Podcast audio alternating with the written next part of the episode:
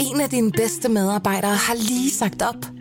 Heldigvis behøver du ikke være tankelæser for at undgå det i fremtiden.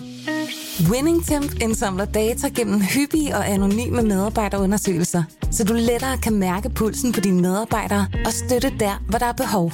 Kunder som Alfa Laval, Orkla og Volvo bruger allerede WinningTemp og ser, at det øger trivsel, reducerer turnover og hjælper med at fastholde talenter. Få gratis gennemgang allerede i dag på winningtemp.com.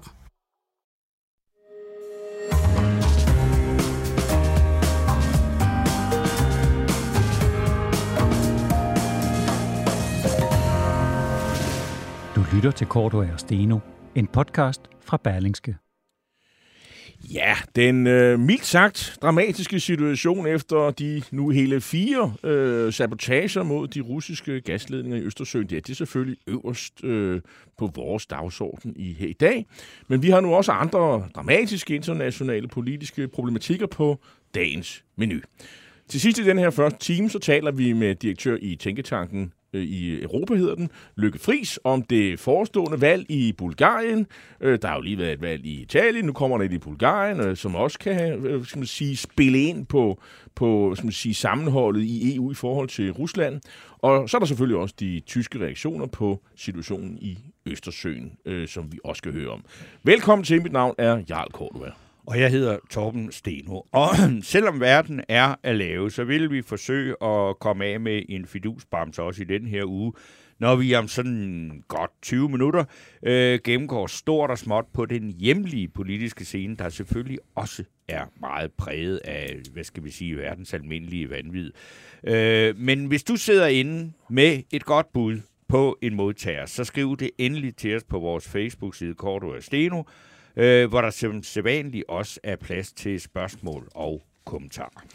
Nu kaster vi os over den øh, truende og alvorlige situation i, øh, i omkring Østersøen øh, efter de her øh, fire sabotagehandlinger på rørledningerne Nord Stream 1 og 2.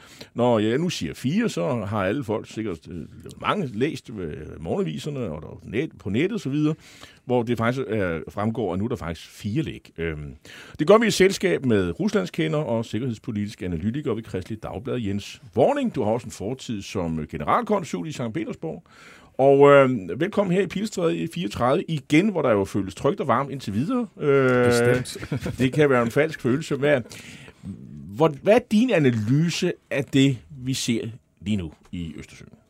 Jamen, vi ved jo grundlæggende ikke, hvem der, der har gjort det. Jeg har været så frisk at påstå i Christi Dagblad, at jeg tror, det er, det er russerne, der, mm. der har gjort det er et det. frisk bud. Fordi jeg synes, der er meget, der peger i, øh, i den retning. Men det skal lige deles i to, Ja. fordi spørgsmålet er, er det Kreml, det vil sige Putin, der har besluttet den her aktion, for mm. at sige, at vi siger bare farvel til, til gas til, til Europa fra nu af, fordi I har sagt farvel til os, så kan vi lige så godt vise det.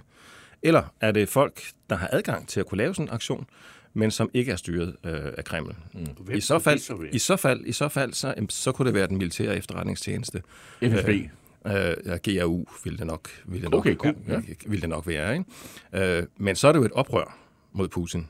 Så er det jo at sige, altså, du har, du har drevet os ud i den her krig, øh, og det kan vi, det, altså, vi kan ikke overleve som land med det her. Vi er nødt til at stoppe. Så vi stopper din vigtigste Det er indtægtskilde. en meget interessant øh, teori, den der, fordi hvis det er dem, altså, så kan man så sige, altså, øh, så skulle det jo være et udtryk for, at hele hans militære system og efterretningssystem synes, at det her, det er gået helt ud af en tangent. Det kan jo også gå andre steder hen, eller så kommer andre steder fra, hvor de bare bliver brugt som et, et redskab. Altså tager vi hele Gazprom, så har du Altså alle, energiselskabet. ja, så har du alle de store oligarker, stort set. De har en eller anden lunds af Gazprom. De Ja. øh, vedligeholder rørledninger eller laver nye projekter og alt muligt. Øh, så det er jo en indtægtskilde. Gazprom er en indtægtskilde, ikke bare for, for Putin og den russiske stat, det er en indtægtskilde for mange øh, oligarker. Så hvis vi skulle have et oligarkoprør endeligt, så kunne det også handle om, om det her. Men det her, det er vel, øh, skal man sige, militære styrker, der laver det her. Det er jo ikke Ja. privat, private, og, og, og det kan jo ske på mange forskellige måder. Jeg har læst noget om mini-ubåde, øh, øh, magnetiske miner og andre muligheder. Der, der, altså det, det er teknisk muligt. Hvis ikke det er russerne, hvem kunne det så være? Jamen, du er inde på det rigtige, ikke? Vi er nødt til at kigge på, hvem har kapacitet til at gøre mm, det her. For det er ikke alle, der har kapacitet øh, til det her. Så britterne og amerikanerne, de er, er indlysende. De kan helt klart sagtens gøre det. Svenskerne ja. kan må, måske også. Så er der øh, motivet ligger hos ukrainerne, fordi at, at, at Nord Stream 1 og 2 er Ukraines største fjende set fra, fra deres øjne. Men de kan nærmest ikke gøre det, uden at i hvert fald i samarbejde med, med, med, med polakkerne. Øh, og det er måske ikke 100% usandsynligt, men det vil jo være en voldsom kile ind i, i NATO, hvis man gør sådan noget her uden at, at orientere sin, øh, sin allierede. Så hvad er egentlig, øh, hvad er det for et signal, russerne vil sende her? Altså, fordi øh, de ødelægger jo deres egne ledninger. Altså, det er jo det, er jo det vi får. Det ligger internationalt farvand. Det er dem, der ejer dem. De kan i princippet gøre, hvad power de vil med dem, i og for sig. Ikke? Altså, det, det kan de jo i, i, i princippet. Det går nok øh, Nord Stream det er et europæisk selskab, men jo ejet primært af, af Gazprom. Mm. Øh, hvis det er russerne, så det, de vil vise os, det er deres kapacitet til at klippe ting over nede på havbunden. Og vi har jo kommunikationskabler, vi har elkabler, der forbinder Norge og Sverige med, med Europa med den strøm, de sender afsted. Uh, vi har andre gasledninger. Vil vi lige fået en den, nye, den nye Baltic Pipe, mm. uh, som er mere porøs, som man så må sige, end, end, end, end Nord Stream. Uh, så altså, uh, det får at vise, hvad, hvad de kan. Og så er der, så er der, så er der øh, altså, det er ligesom en, en signatur i det her fra russisk side. Det er sådan en gammel magt- og, og, og forhandlingskultur. Det er, altså når du er mest presset, vis, hvad du er parat til at gå væk fra. Mm. Altså det er en klassiker. Det er enhver dansk erhvervsmand, der har gjort forretninger i Rusland, har oplevet fuldkommen umulige forhandlingssituationer, hvor Rusland bare går fra den bedste deal, fordi de vil have en, der er lidt bedre. Så det med at vise, at vi er faktisk parat til at ofre de her fire gasledninger.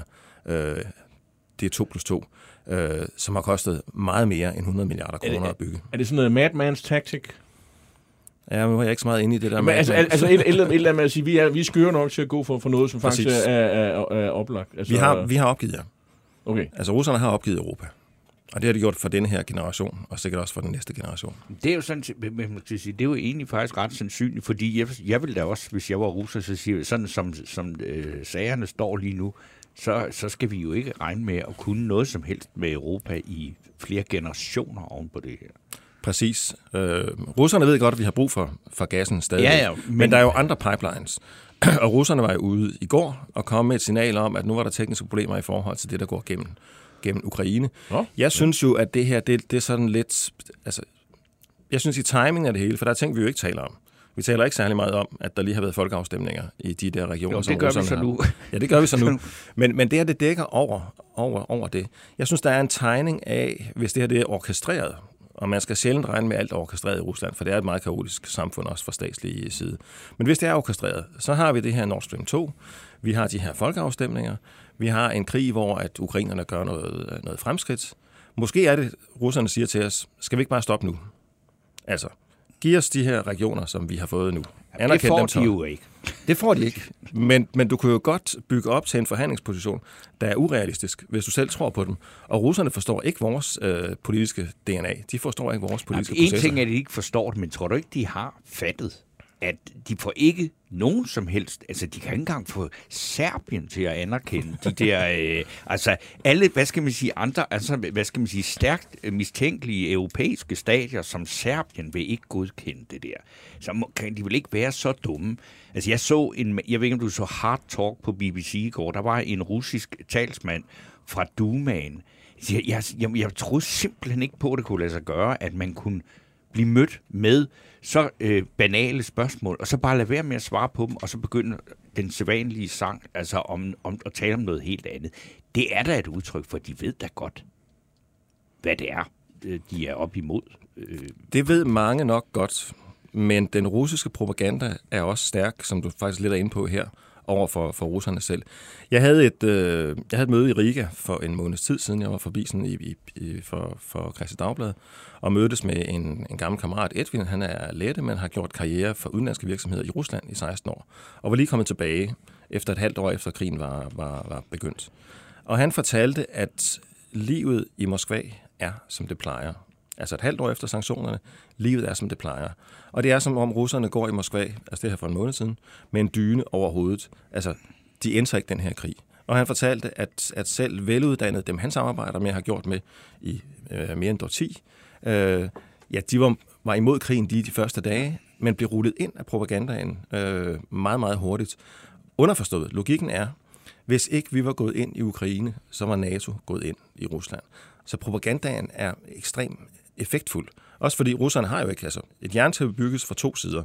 Det er Putin, der har begyndt krigen, Men... og vi, vi, øh, vi er med til at lave jerntæppet for vores side ved at holde, holde det russerne Det er en ting, det er, at de her øh, borgere, der går rundt her i, i Moskva og, og siger, at alt er fint. Men altså, øh, ham der, jeg så på BBC, og de folk, der sidder tæt på Putin, de ved da godt, hvad det er. Altså, de, de, de, du, tror du, at de tror, at vi er, måske er, hvis bare vi, de står hårdt nok på det, så, så vil vi i Vesten sammen med Ukraine godt, ikke får sgu de der fire øh, nyudråbte republikker. Altså, det, det jeg tror, tror de vel ikke på. Jeg tror ikke på, at de tror, at de får det, får det i overmorgen.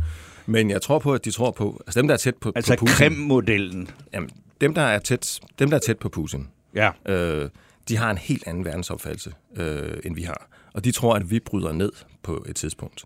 Øh, og det vil sige, de tror på, at hvis bare de gør den her vinter hård nok for os, så falder vi fra hinanden. Og I var selv inde på, at I skal snakke om valget i, i Bulgarien her øh, om mm. lidt. Altså med 27 lande, så selv når valgperioderne holder, så er der jo valg 4-6 steder i Europa hver eneste år. Det vil sige, at der er en brik, der kan flytte sig hver eneste år. Og vi skal lige afvente, at øh, Tyrkiet og Ungarn øh, skal man sige, øh, ratificerer den her øh, Øh, indlemmelse, eller man må sige, indmeldelse af, af Finland og Sverige. Det er jo ikke sket endnu. Altså, og, så Ungarerne kan jo, kan jo blokere for rigtig mange ting. Der er lige kommet en ny sanktionspakke fra EU, øh, kan forstå. Øh, som den er præsenteret, men den er jo ikke forhandlet færdig. Den er ikke forhandlet færdig. Det vil sige, at vi skal have, vi skal have Orbán med, vi skal have tjekkerne med, og så videre. Der, er, der kan ske rig, rigtig mange ting. Der tror jeg ikke, jeg kunne, jeg kunne er godt, noget problem. Jeg kunne godt lige... Jamen, der har været opstand i... der, ja, der har været en demonstration her i dag. Jeg kunne godt lige simpelthen komme tilbage til det der med GRO, fordi øh, øh, den her militære efterretningstjeneste, om det kunne være dem, der ligesom øh, Øh, blander sig lidt i storpolitik. Altså, vi sidder, jeg sidder jo nok med sådan en fornemmelse af, at øh, Putin, det er ham, der styrer tingene. Han er diktator, der er, øh, altså hans ord er lov, og så er det hele, hele vejen ned gennem, øh, gennem systemet, så udfører man hans ordre til punkt og prikke, også det militære system. Der er, du siger, det skal man ikke være 100% sikker på. Det skal man aldrig. Der er flere hold og spillere i den klub, eller, hvad, eller på den bane, eller hvad? Altså, først og fremmest så er det, altså, det russiske statsapparat, det er et byzantinsk system. Det vil sige, at, at, øh, altså, at ordre bliver aldrig fuldt 100% stort set. Øh, men de vigtigste, der er det Putin, der træffer afgørelsen. Mm. Øh, men det, der er omkring Putin, der er fire sikkerhedstjenester. Der er FSB, det gamle KGB, der er GRU, det er den militære, så er der SVR, det er den svageste, det er den udenrigstjenesten, og så er der Nationalgarden, som er 360.000 mand, som hvis ikke de har andet at lave, så er det at beskytte Putins liv. Det er lederne i de søjler, hvis der er to af de søjler, der ligesom siger, han har mistet den, mm. vi er nødt til at gøre et eller andet, mm. så kan de gøre noget, og så er det ikke ham, der bestemmer. Øh, og jeg synes, der er tegn på, at han har i hvert fald ikke med de ukrainske fremskridt og denne her fuldkommen pinlige mobilisering øh, af, af, af reservister, som jo er gået galt på mange planer. Det har også øh, både parlaments- og senatsformanden været ude og, og sige og kritisere myndighederne for ikke at gøre det, gøre det rigtigt. Altså han har ikke været så presset i sin tid som, som præsident for, for Rusland som i den sidste uge. Så nu nævner du jo også, at de der, nogle af de der oligarker kunne finde på at sådan nærmest operere helt autonomt øh, og, og for at pleje egne interesser. Ikke? Og altså, jeg kender ikke navnene på dem. Vi kender kun ham der, der blev nødt til at sende Chelsea. Ikke? Det er sådan, den, han er sådan den folkeligt kendte oligark. Ikke? Roman, øh, Roman Abramovich. Abramovich, ikke? Men, men hvad er det, de vil? Altså, vil de, øh, fordi altså deres økonomiske interesser har det ikke godt med det her, vel? Det er nogle af dem, der ikke tjener på krigen. Altså min tese er hele vejen igennem, at oligarkerne har ingen politisk magt mm. øh, i Rusland. Men de har ikke, nej, men de men har... De skal, altså, der er jo nogen, der, hvis, hvis Putin skal væltes af nogen udefra, så er der nogen, der skal finde sammen.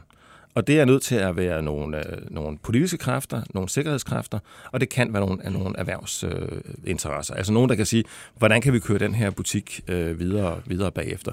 Men om vi er her endnu, det, det tvivler jeg meget på. Men du har i nu den analyse, der har du øh, sagt, at altså, der skal være nogle forudsætninger for, at det her skrider. Øh, og det er, altså enten falder det, det ukrainske øh, øh regime, eller falder det russiske regime, eller også er der nogen, der øh, simpelthen vinder øh, krigen på fronterne.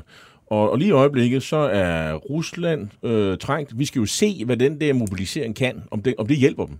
Det ved vi jo faktisk ikke noget om. Det skal jo, de skal jo først op gear, ikke? Øh, men indtil videre, så, ja, ja, så det, Det kan vel trække ud. Altså, du skriver, er det, du skriver vist også, at øh, jamen, lige nu sidder de der øh, hver især og forbereder en forårsoffensiv. Jamen, det, det synes jeg, at den her mobilisering, den tyder på. Mm. Fordi det der, det, der er det ukarakteristiske ved den her krig, altså den skulle jo kun have varet en, fem dage, max, øh, max øh, en uge, ikke?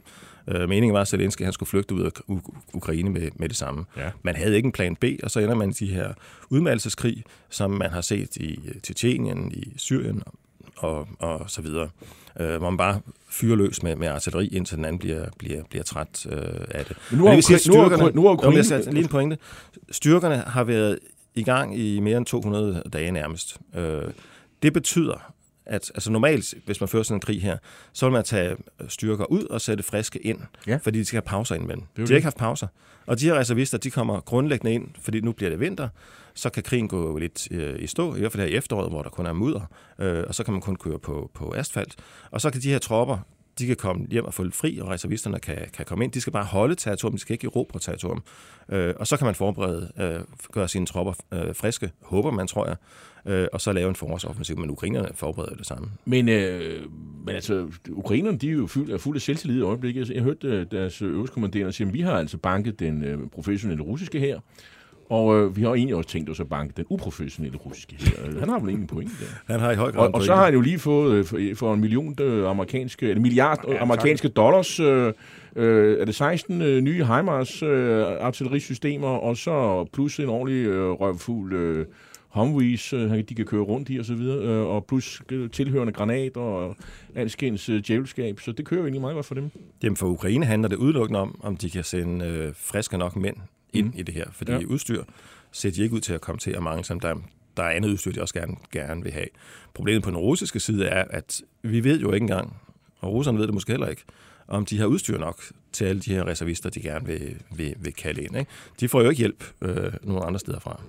Jens Warning, nu var det sådan her, i starten af den her krig, der talte vi enormt meget om Belarus, eller Hvide Rusland, som det hed i gamle dage. Hvad, de, hvad kunne de gøre? Det var jo eneste lojale, ikke? Og på et tidspunkt var der øh, historier om, at der faktisk var øh, hvide russer, der kæmpede på ukrainsk side, der var sabotage. Og så er det jo sådan det her underlige ved sådan nogle krige og sådan noget her. Nu snakker vi slet ikke om dem mere. Men, men hvad, hvor, hvor, hvor befinder de sig hen i det her? Fordi det kan vel heller ikke ligefrem være nogen sådan succeshistorie i Belarus, at de øh, stillede sig på Putins side, og efter nu over syv måneder ikke er kommet nogen som helst vej. Altså, Belarus har, og Lukashenko har været tvunget til ikke at gå imod den her krig. Ja. Men deres officerer sagde stort set fra starten af, vi skal ikke ind øh, og være en del af, af det her. Og det vil sige, at russerne har ikke evne til at tvinge belaruserne ind.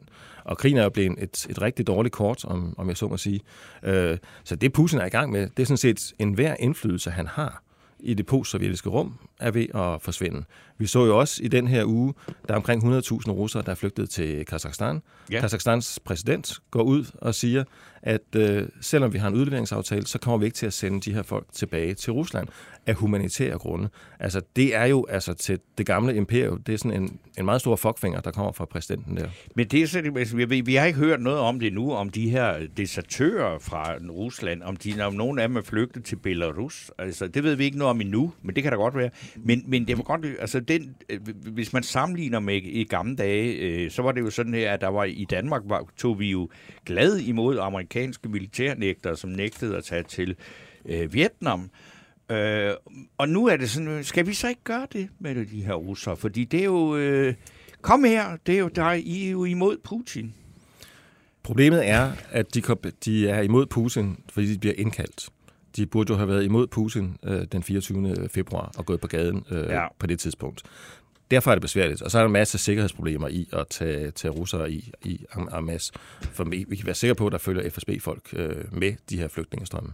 Så det, vi skal simpelthen overhovedet ikke give dem... Over, bare, der er jo nogle øh, europæiske politikere, hvad hedder ham der fra Charles Michel, der siger, kom her, ikke? Altså, vi er ja, det er, det er Belgien kom, kommissions... Nej, ikke, hvad hedder det? Kommissionsformand.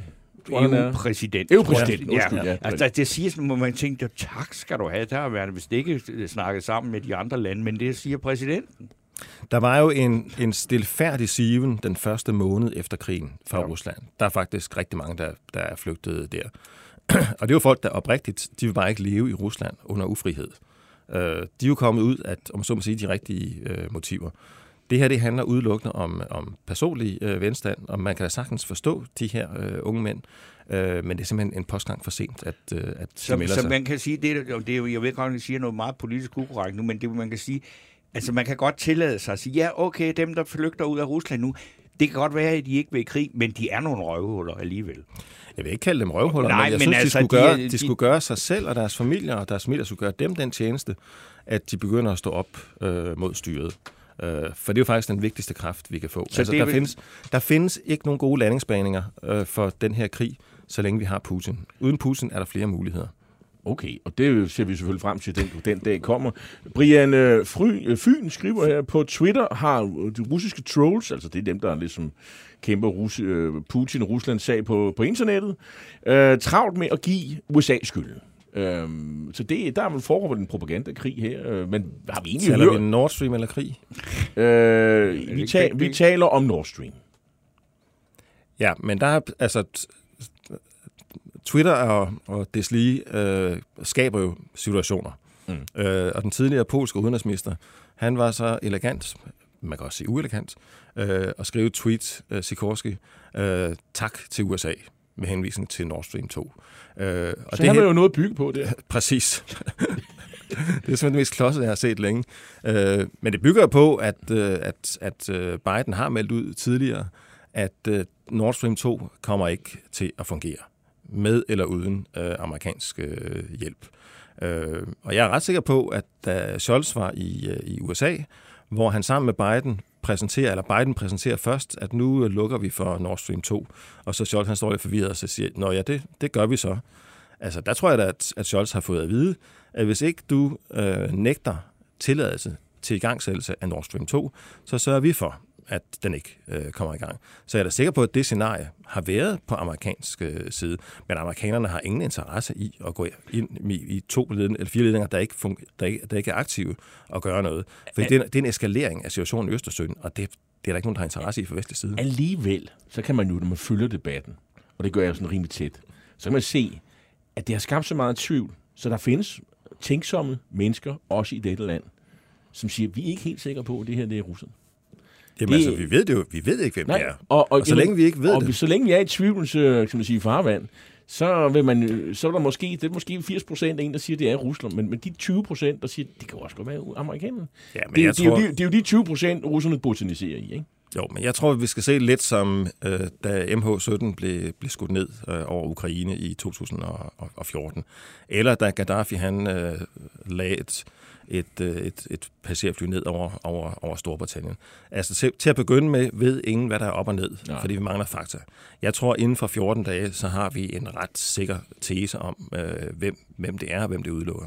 Ja, så, ja, og man får jo helt lyst til at sige, har Marie Krarup haft et bud på, hvem der har øh, gjort noget ved det? Altså, altså på den måde, der kan man sige, der er jo også folk, der mener, at 9-11, det var amerikanerne selv. ikke? Jeg, jeg kunne godt, godt lige tænke mig at, at, at stille Carsten Sands spørgsmål. Uden Putin flere muligheder, hvem kommer efter Putin, som vil det anderledes? Det er vel et relevant spørgsmål. Hvem, er- hvem er det? Det er rigtig relevant. Hvis Putin han har reformeret noget som helst i Rusland, så har han reformeret øh, Ruslands tradition for at, være, at have en enehersker. Hmm. Og en enehersker sidder ved, at der ikke er en kronprins.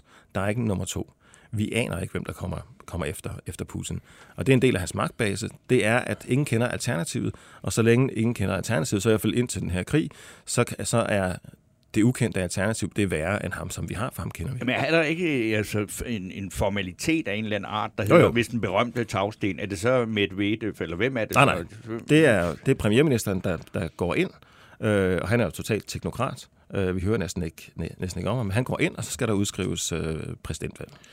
Det håber vi kommer til at ske snart. Øh, tusind tak, fordi du kom, øh, Jens Vorning. Du er sikkerhedspolitisk analytiker ved Kristi Dagblad.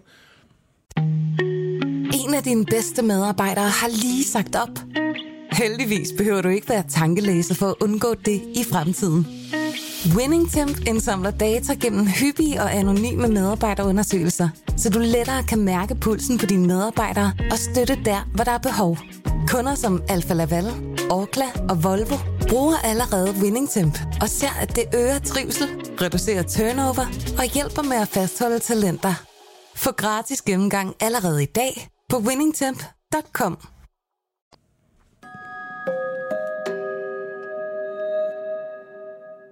Ja, ja og man må nok lov at sige, at der sker jo ting, ting og sager i, øh, i hele verden, også herhjemme. Øh, Ja, og der er Jens, for eksempel Olav Overgaard Nielsen, mener, at vi skal tage imod de russiske afhoppere. ja.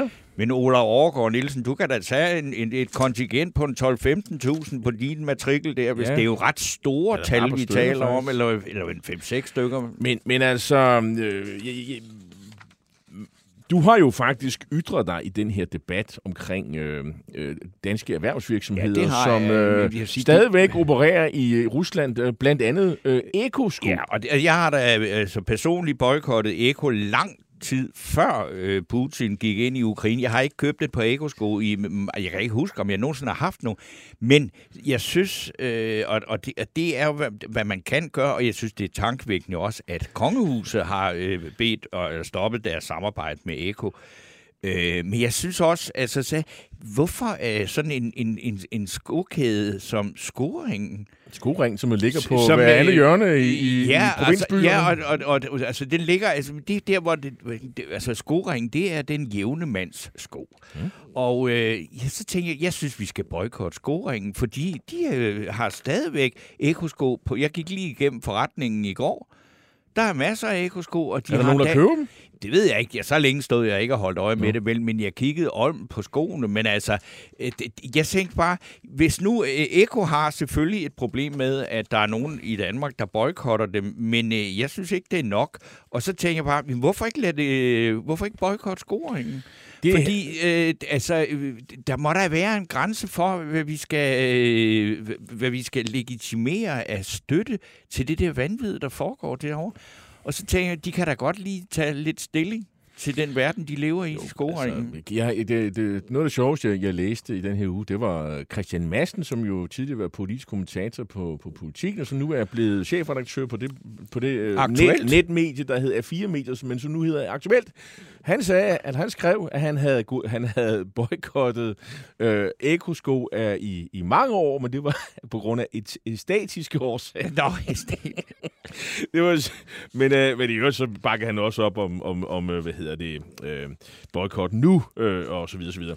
Nå, men øh, vi er jo også optaget af, hvorvidt der kommer et valg. Og, og, og man kan sige, det der sker ude i Østersøen, det har jo sådan også allerede gjort, at der er nogle røster, der har rejst sig, blandt andet Søren Pen og kommentatoren Peter Mogensen, så jeg. Øh, også Socialdemokrater, Odenses borgmester Peter Rabe Juhl, så jeg, øh, som siger, ah, nu må de radikale øh, stoppe det der med at, at føre... Øh, Ja. det, det, som jeg har i dag i en avis har beskrevet som en politisk selvmordsbombe. Øh, de vælter deres egen regering, og det ser ud så, også ud som om, det kommer til at gå ud over de radikales opbakning i vælgerbefolkningen. De, ligger, de står til at tabe med cirka en fjerdedel af deres mandater i forhold til sidst. Øhm, så øh, jeg har faktisk ikke rigtig nogen holdning til den der sag, for jeg er lidt usikker på, hvad jeg synes. Også fordi jeg er ikke helt sikker på, at den her sag er så alvorlig, så vi skal udsætte et, øh, et folketingsvalg, og vi skal kortslutte vores politiske processer. Men i hvert fald så er der ved at være et pres, stort og lille, på de radikale. Øh, men indtil videre så står Sofie Carsten Men det er klart, fast. jeg vil jo så sige, dem som du nævner der, og, og alle andre end de radikale, eller på den røde side, Mette Frederiksen og sådan noget, har jo øh, stor interesse i at få lagt det der pres. Og så vil man sige, og det er jo, det er jo lige, altså det her øh, krise omkring de her øh, sabotage-ting i Østersøen,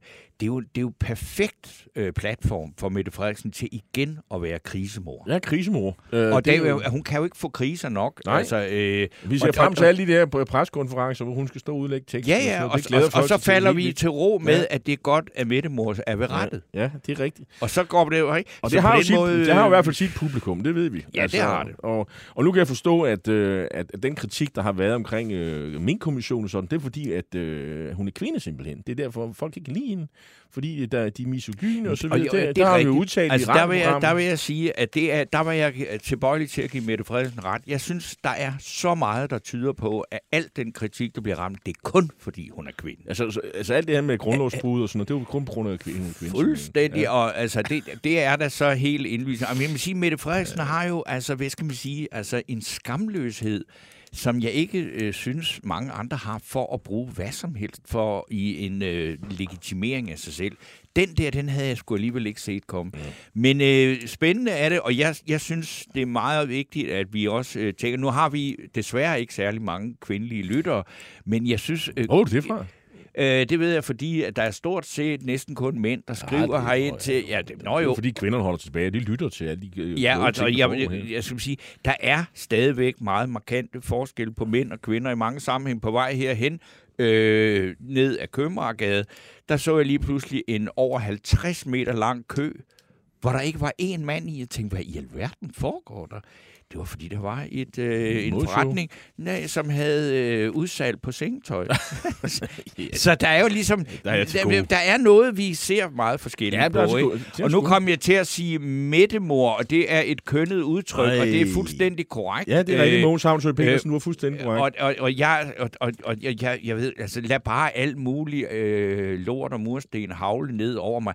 Jeg, jeg har ikke noget imod, at et udtryk også er kønnet, fordi øh, det kom jo faktisk faktisk, fordi Mette Frederiksen jo synes, at hun bliver udsat for og, og en hets Og jeg bliver altså lige nødt til at nævne, at Grete Vinding, øh, Barbara Kopalska øh, og Annie Hedegaard tjekker ind her på, på vores... Tak øh, og siger, at de lytter, og tak for, og Vibke Bayer er der jo også Tak, tak. tak der fordi, findes øh, borgerlige kvinder glemmer, i denne verden. Ja, eller bare interesseret. Man behøver ikke at stemple helt igennem. Nej, nej. Men altså, okay, det men... kan godt være, at punet er gået øh, ned i toilettet, og den punet? britiske økonomi ja, okay. er, er, er fuldstændig til rotterne, og og der sker utrolig mange andre ting, øh, som ikke kun handler om Østersøen og krigen i Ukraine.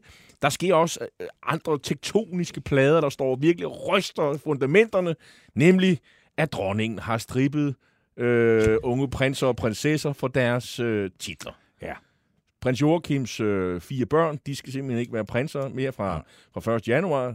Det er simpelthen hendes nytårshilsen der. Vi kan se, øh, at øh, dronningen står der med, og, skal, og, og nuser lidt med sædlerne og skal holde øh, åbningsdagen. Og så, ja, og så er det så året, hvor prins Joachims børn øh, fra nu af, øh, når klokken har slået 12, er, er greve og grevinder, og der kom tæsser, og hvad de er. Ja, du, du virker er, helt opstemt. Af Montpessat, Altså, jeg, jeg sidder ikke og, og, og synes, det er... Jeg har svært ved at se, hvorfor det er synd for dem. Altså, man kan sige, øh, det har ligget i kortene, de har, der, der bliver lukket for kassen, og de er fyldt 18 år, og det ved vi alle sammen. Så må de klare sig selv.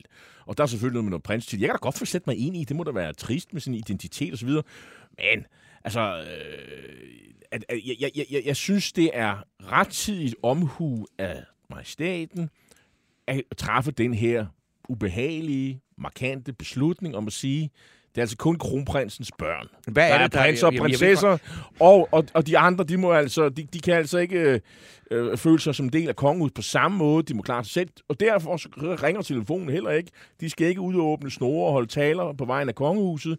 De, må være, de kan være mode... Øh, øh, modeller, og, og de kan lave andre ting, som de har lyst til at tage en uddannelse på CBS, og så de, ja, go ja. ahead.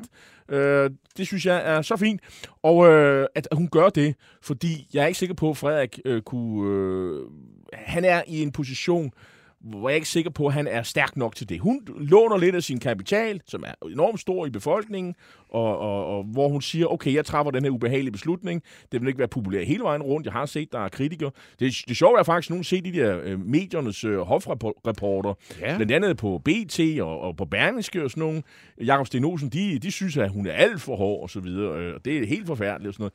Jeg synes, at det er rettidig omhu, og derfor, på denne baggrund, Torben Steno, så vil jeg indstille, at ugens fidusbamse går til hendes majestæt dronningen, øh, for at vise rettidigt omhu. Altså, jeg øh, ved slet overhovedet ikke, hvad jeg skal sige til det. Altså, jeg ved, at vi har faktisk... Har vi ikke givet kronprinsen en gang en bamse? Jo, det var for at stå op for homorettigheder i ja, for forbindelse homorettigheder. Okay. For, i forbindelse med et eller andet olympisk, øh, hvor han for en gang skyld øh, faldt ned på den rigtige side. Det er jo ja. ikke altid, han gør det. Nej, men jeg, jeg vil sige, at jeg lytter til, at hvis, hvis det her er meget, meget, meget vigtigt og nødvendigt for monarkiet, altså jeg er fuldstændig personligt flindrende ligeglad, øh, men hvis, hvis det viser, at det er en handlekraftig dronning, vi har, og sådan noget, og at, altså, ja, altså det er jeg også sådan, tænker, når jeg så ser, at, øh, altså, hvad hedder det, øh, grevinden af benzintanken, eller hvad det er, hun hedder, ja, grevinde Alexandra, altså, at, øh, at hun via sin pressemed, det, øh, pressemedarbejder, talskvinde, ja. talskvinde og sådan noget, meddeler sig om det her, og jeg tænker bare sådan, Jamen altså, hvorfor dog det? Altså, det, er jo- det, er, jo ikke, det er jo ikke et politisk spørgsmål. Vi, vi skal jo ikke have det ud til en folkeafstemning. Men det er, jo, det er jo ret vildt, at vi, vi ser en spændkrig live i Jamen, går. hvorfor? I går Jamen, hvad skal det hvorfor? prins Joachim. Den er jo fordi, fordi, jamen, prøv nu at høre. For, altså, vi har den her pressemedarbejder, som, som udtaler sig, talsmand, talskvinde, som udtaler sig på vegne af Alexandra, prins Joachim, prinsesse Marie og børnene. Ja. Altså samlet. De Ja, ja, ja, forenede det her og siger, vi er kede af det, børnene er skuffet, vi er i chok og så videre, vi, vi kan ikke forstå det. Og det gør hun så imod dronningen. Altså det vil sige, at vi har en, en, en spændkrig inden for den her familie, øh, som vi alle sammen kan følge med i. Det har jeg ikke set før. Sådan, at når, når, når dronningen går op af den røde løber ind på Nationalmuseet med Skal svare på kritiske så skal hun svare på kritiske spørgsmål. Ja. Og da hun får det her spørgsmål, ja, de har reageret, så, så står hun lidt øjeblik og, og tripper, og så siger hun så, ja, det har jeg ikke hørt, det bliver jeg lige nødt til at sige. Hvilket er et godt svar. Ja, men hvilket er løgn. Selvfølgelig har hun da Ja, hørt hun så det. faktisk en lille smule overrasket. Ja, hun blev overrasket Men- over, at hun blev spurgt. Men det er godt at gå hjem og lige tænke sig om Ja, og sige, hvad skal men- jeg egentlig svare på det? Måske også bare tige stille. Men jeg tror, at dronningen skal regne med, hun får det spørgsmål igen. Ja, men ved du hvad, altså, jeg vil også sige, Simon Nielsen Øregård, han mm. skriver, sjov idé med bamse til dronningen, måske lidt paradoxalt, men en politisk bamse til en, der ikke må agere politisk. Ja. Det er da en kommentar, så det er faktisk noget, jeg er ret lidt enig med Det ham. er ikke en politisk bams. på Jo, det er det jo, fordi det er jo, altså, hvad skal vi sige, øh, kongehuspolitik. Det er sgu da politik, det her. Undskyld. Ja, det er det da. Det er da politik, Undskyld, jeg banner lidt her. Og, og, og øh, altså, kongehuset er politik. Jo, altså, men, men det her med at sige, hvem der skal være og hvad må være, det, det er jo hendes magt, Ja, kan man sige. Hun, øver, hun øver, udøver jo Jeg magt. synes, og, jeg synes at, det, at det er så spændende, og det optager så mange mennesker, og, og hvis det er, at de mister også lidt på privilegier, de her på Joachims, det er jo enormt smukt, at Alexandra, hun står i den samme øh, forsmåede kæde sammen med, med, eks, øh, med eksmanden Ja, ja, og, ja. hendes, og eksmandens nye frue. Og så er det hende, der og, siger og, det. Og, så, og det er og hende, så- der udtaler Ja, ja. sig på vejen, vegne ja, af af- Og ved du hvad, jeg synes, når man ved, hvor meget det her interesserer folk, så tænker jeg, men altså, når Ditte Ockmann og, og company kan fylde sale med op til 600 mennesker, der sidder og lytter på nogle debatter omkring de her ting, hvorfor tager alle de forsmåede sig bare ikke ud og fylder nogle haller med et talkshow, hvor folk kan stille spørgsmål om, hvor ked af det blev I dengang, I fik det at vide? Hvordan, hvordan er det, Felix, ikke længere at være prins, men kun en greve? Billetterne er solgt på forhånd, og jeg Tror- tror, jeg bliver nødt til at være sådan en impresario, der laver det der, fordi jeg må lave noget, der giver nogle penge.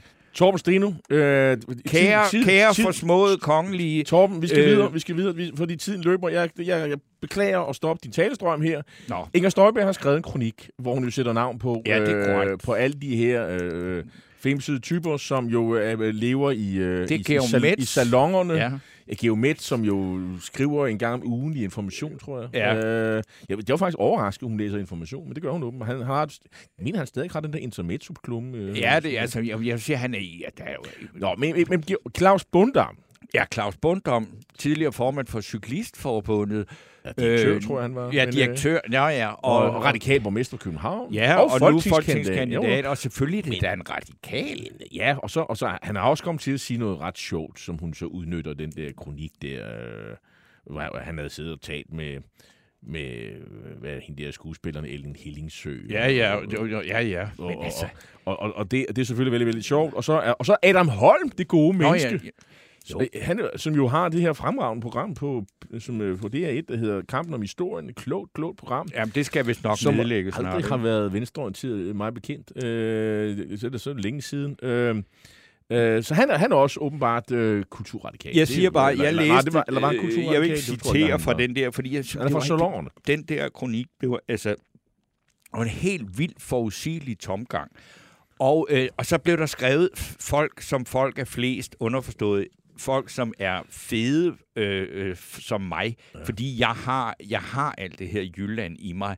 Og øh, altså, det var den melodi, vi kender. Og jeg synes jo, altså før jeg læste den kronik, så havde jeg jo henvendt mig til partiet Danmarksdemokraterne, som er kommet så meget på skinner nu, Ja. at de har en øh, professionel stab af folk, der øh, med presserådgiver Ja. og strateger og så videre.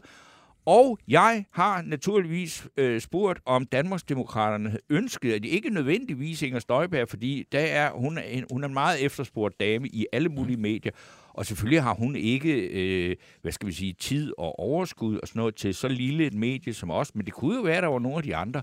Og der fik jeg så et øh, svar fra Danmarksdemokraterne, at vores program ville der aldrig modtage en øh, gæst fra Danmarksdemokraterne før efter et folketingsvalg. Og øh, det kan vi så sige, det er jo også fordi, at den demokratiske samtale, den har vi, vi som vi jo bryster os af at være en del af, det er jo korrekt, at øh, måske er det, at, øh, at øh, de ikke ønsker at møde op steder, hvor, man, hvor vi begge to har sagt, at vi synes, at det er meget mærkeligt, hvis Inger Støjberg kunne blive minister øh, efter at have været øh, altså afsonet to måneders øh, fængsel med, med fodlænk. Og der er øh, en, en, altså en, en vurdering, som åbenbart kun er Lars Lykke øh, som partileder, øh, der har øh, samme vurdering af det. Og, og øh, det er jo en, en sjov ting, der må man sige, det er mærkeligt med det her øh, retspolitik og retsfornemmelse og sådan nogle ting i den borgerlige blok. Godt. Øh, øh, vi er... så, så derfor, men vi, vi er langt fra, jeg vil sige, kongehuset hænger og svæver som Bamse-modtager. Øh, er Eller, nyt, det er ikke og, kongehus, det er Margrethe. Og der er nyt om det, fordi prins Joachim har faktisk givet et interview til Ekstrablad, hvor han hænger med mulen og, og, og er i chok og alting. Så der, det, det, det går fuldstændig... Skal han have en Bamse for at vise følelser? Nej, det skal han virkelig ikke. Det, jeg, siger, jeg siger bare, det er en, en, en udviklende historie. Men jeg tror, vi skal, vi skal videre ja. øh, til øh, det næste emne nu. For nu skal vi tale om den på mange måder anspændte situation i Europa. Forlader kongehuset, det er også anspændt. Men, øh, og det handler selvfølgelig om, at øh, Ukraines kamp med Rusland, den er jo meget afhængig af, at EU holder sammen.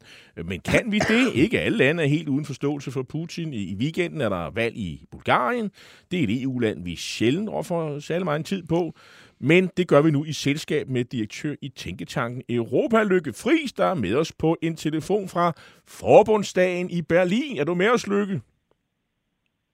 Det er jeg i hvert fald. Tak fordi du tager dig tid til os, Lykke. Øh, Grys godt. Øh, øh, se for din stol øh, i, øh, i Berlin. Øh, hvad, hvad, hvad, hvad, eller, hvordan ser man på det i øh, Europas øh, hovedsteder, når man kigger mod det her valg i, i Bulgarien? Er det sådan et valg, som det plejer at være i Bulgarien, eller, eller, eller hvad? Er det ekstra vigtigt den her gang? Det er selvfølgelig ekstra vigtigt, og men man må sige, at der er godt nok mange valg i Bulgarien. Det er det fire valg inden for to år, de skal have. Og de taler så allerede nu om det femte valg, fordi det kan meget vel være, at man simpelthen ikke er i stand til at samle et øh, flertal bag en regering i Bulgarien det er en meget, meget grumset øh, valg, man står overfor, når man ser på antallet af partier, øh, der stiller op. Og så har man så sådan en ordning i, øh, i Bulgarien, at kan man ikke rigtig danne et flertal, jamen så er det sådan set præsidenten, som i henhold til forfatningen har betydelig magt.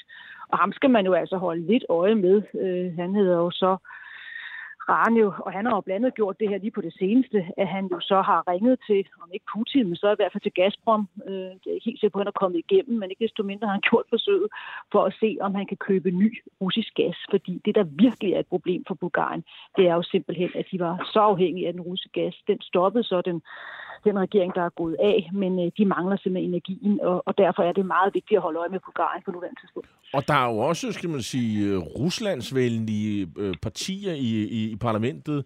Jeg ved, det er sådan, øh, er det sådan 20 procent, de øh, i sammenlagt øh, ligesom kan, kan køre med, eller, eller er det mere? Ja, når man ser på målingerne i øjeblikket, dem skal man nok tage med, med grænsalt, men så er det faktisk øh, lidt over 20 procent, som de her to øh, pro-russiske partier er i stand til at samle. Og der skal man jo så holde øje med, der er jo sådan to øh, jeg skal sige, stærke partier, når man ser på meningsmålinger. Det ene er jo GERP, det er dem, der er konservative. Det er der, vi har Borisov, der har været jo så øh, premierminister i, øh, i Bulgarien i næsten 12 år. Øh, så røg han så blandet en korruptionsskandale.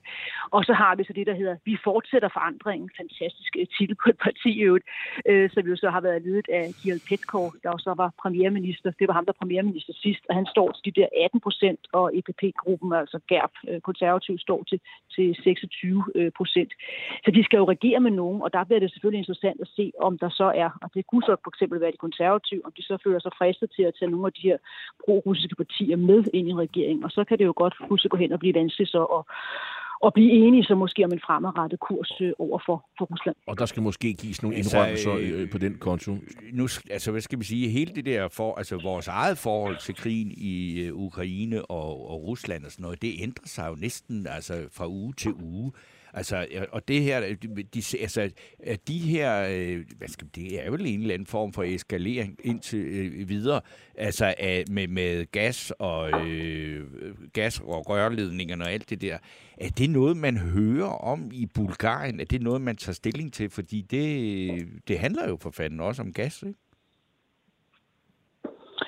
Jo, det var også derfor, jeg sagde, at jeg er ikke sikker på, at man nødvendigvis komme igennem øh, til Gazprom og bede om at bestille ny gas indtil videre. Er det jo ikke lykkes i hvert fald, kan man sige, for den, øh, for den bulgarske præsident. Men det interessante er jo bare, at øh, sammen med Ungarn, så går Bulgarien altså solo, når man ser på, om man prøver på at, at købe øh, ny russisk energi. Og det har Viktor Orbán jo altså gjort, og der skal vi kun ganske få uger tilbage.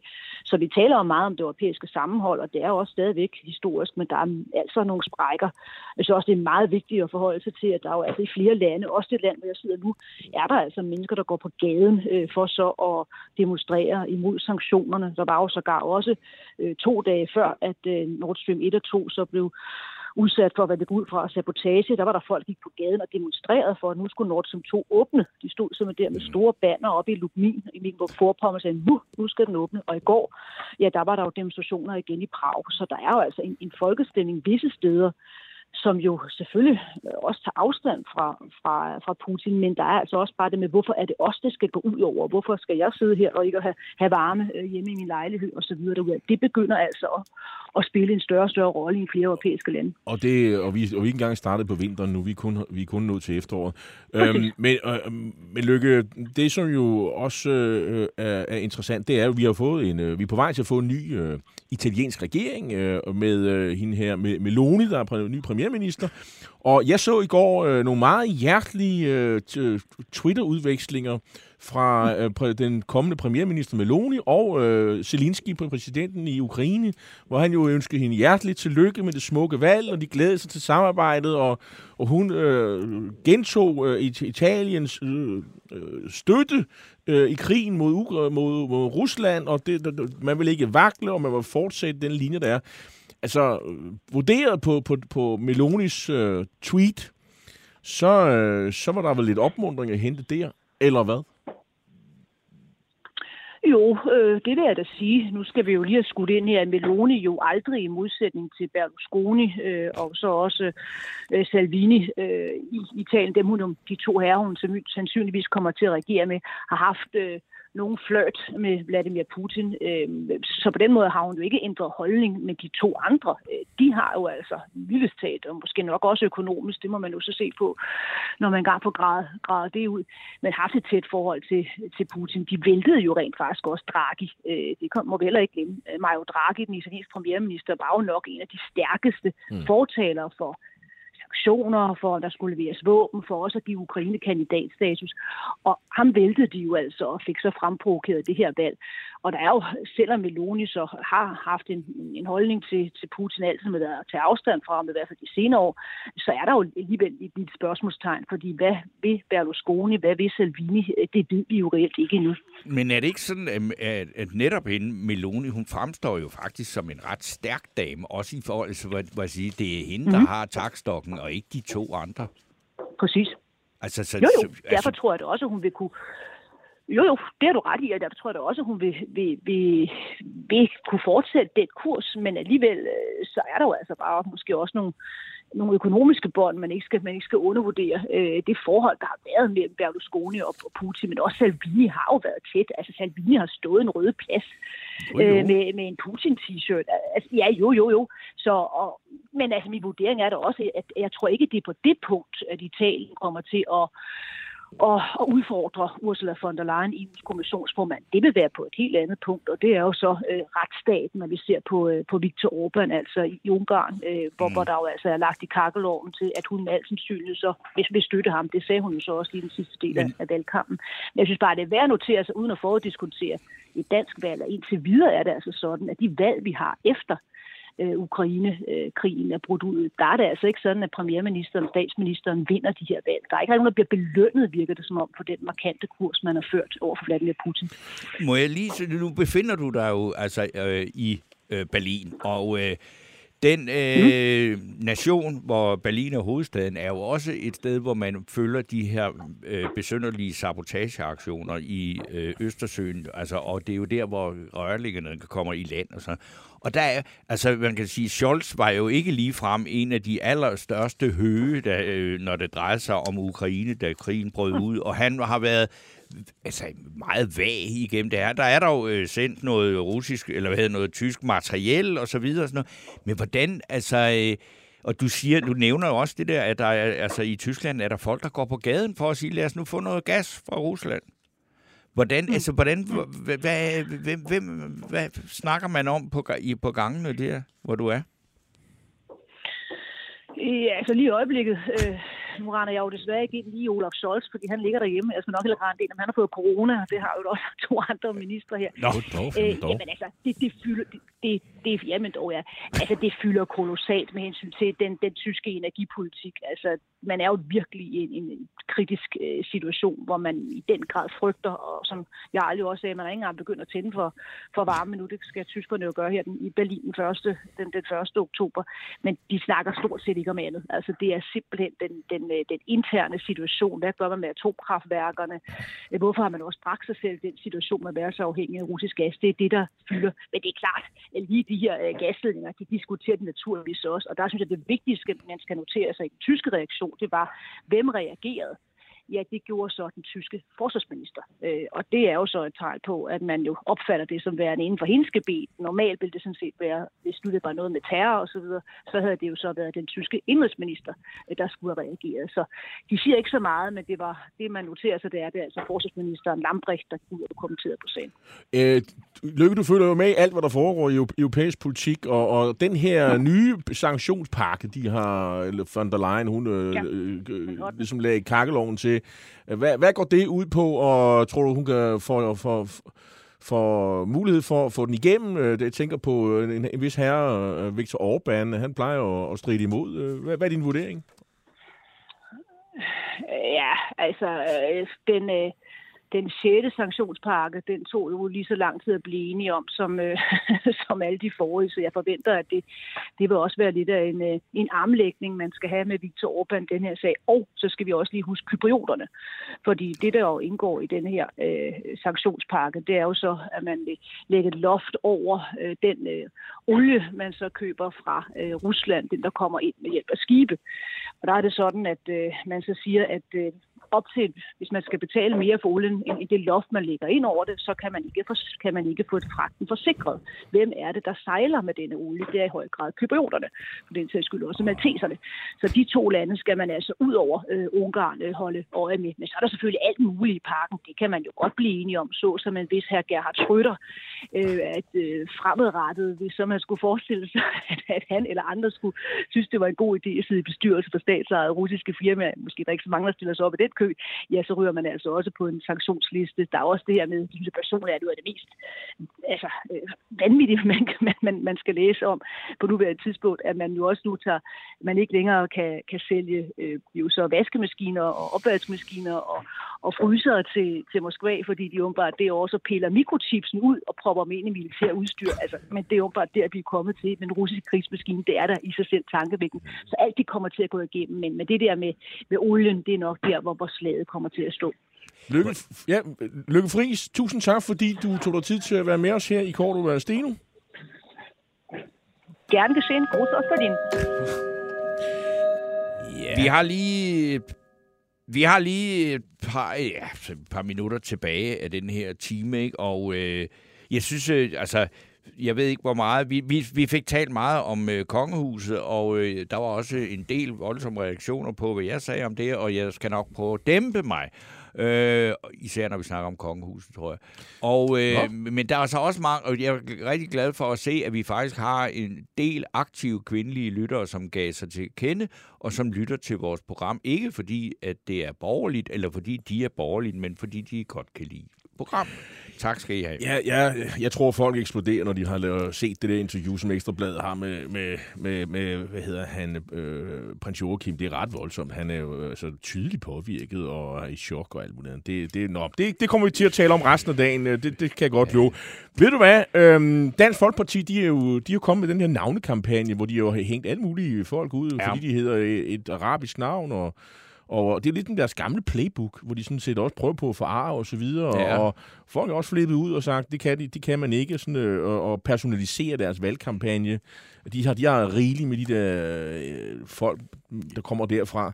Øh, hvad, hvad, hvad synes du om den kampagne? Altså, det, er, det, det, det er meget desperat. Jeg synes også, jeg så øh, Morten Messersmith på et eller andet, jeg tror det var på deres landsmøde, hvor man også med til, altså han, han var sådan helt mm. oppe mm. på den høje klinge med det der udlændingepolitik, hvor man ligesom tænkte, prøv at, altså det, det, var, det havde været noget øh, for 20 år siden. Ja. Det er simpelthen, den er gået, og, og den er taget af alle mulige andre, så du skal, altså Dansk Folkeparti skal op i et leje, der bliver så hysterisk. Og det er, det, og det er jo ligesom det, de prøver, fordi hvis du tænker på, kigger på Inger Støjberg, Danmarksdemokraterne, du hører ikke det der. Nej. Altså, de spiller på en helt anden klinge, en helt anden ja. tone, og så sørger det selvfølgelig for, at det kun er Peter Skorup og Inger Støjberg, der siger noget. Alle de andre, ja, ja. de må ikke sige noget. Så det, jeg, jeg, jeg mener jo, at vi har, nu har vi fået et parti, der har en top, øh, der, der er endnu mere topstyret, end, end, end de plejer at være. Jamen, de, har ikke, de har kun den politik, at de er som folk er flest, og man skal bare stole på Inger. I næste time har vi en debat om de her øh, foreslåede nedskæringer på kandidatuddannelserne på universiteterne. Så kommer Berlingskes lederskribent Ole P. Christensen i studiet. Han vil give de borgerlige politikere en regulær skideballe. Og sidst men ikke mindst kommer de liberale alliances Henrik Dahl, der er aktuel med en, en ny bog med titlen Ved voksenbordet. Og indtil da, så skal vi jo lytte til øh, yeah. noget gangster-rap. Og fordi jeg, der er jo desværre en af de her gangster-rapper fra 90'erne, Coolio hed han, øh, som øh, er død i en alder af 59 år, hvilket er ret opsigtsvækkende. Man føler sig enormt øh, øh, hvad skal man sige, gammel, fordi han er hverken død af at øh, overdosis øh, med narkotika, som de plejer, eller øh, ved øh, skal man sige, øh, øh, uordentlig omgang med, med skydevåben. De plejer også nogle gange at blive skudt eller skyde sig selv, mm. men det er åbenbart heller ikke tilfældet. Så det, men der er heller ikke udgået med, at han sov stille ind med nej, familien omkring nej, sig. men, men, øh, men øh, de fleste, kan, der, der, der, der ligesom var omkring i 90'erne, kan nok huske Gangsters Paradise, og, og, og det er også fordi, at øh, dermed sender man også en lille tanke til, til, til Vladimir Putin, fordi han lever vel et eller andet Gangsters Paradise, øh, kunne man øh, sige. I walk through the valley of the shadow of death, I take a look at my life and realize there's nothing left. Cause I've been blasting and laughing so long that even my mama thinks that my mind is gone. But I ain't never crossed a man that didn't deserve it. Me be treated like a punk, you know that's unheard of. You better watch how you're talking and where you're walking, or you and your homies might be lying in chalk. I really hate the trip, but I gotta low. As they croak, I see myself in the pistol smoke. Fool, I'm the kind of G the little homies wanna be like on my knees in the night, saying prayers in the street light.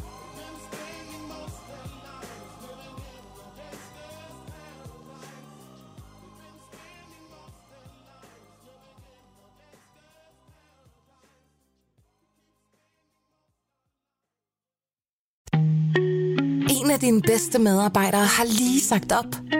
Heldigvis behøver du ikke være tankelæser for at undgå det i fremtiden. WinningTemp indsamler data gennem hyppige og anonyme medarbejderundersøgelser, så du lettere kan mærke pulsen på dine medarbejdere og støtte der, hvor der er behov. Kunder som Alfa Laval, Orkla og Volvo bruger allerede WinningTemp og ser, at det øger trivsel, reducerer turnover og hjælper med at fastholde talenter. Få gratis gennemgang allerede i dag på winningtemp.com.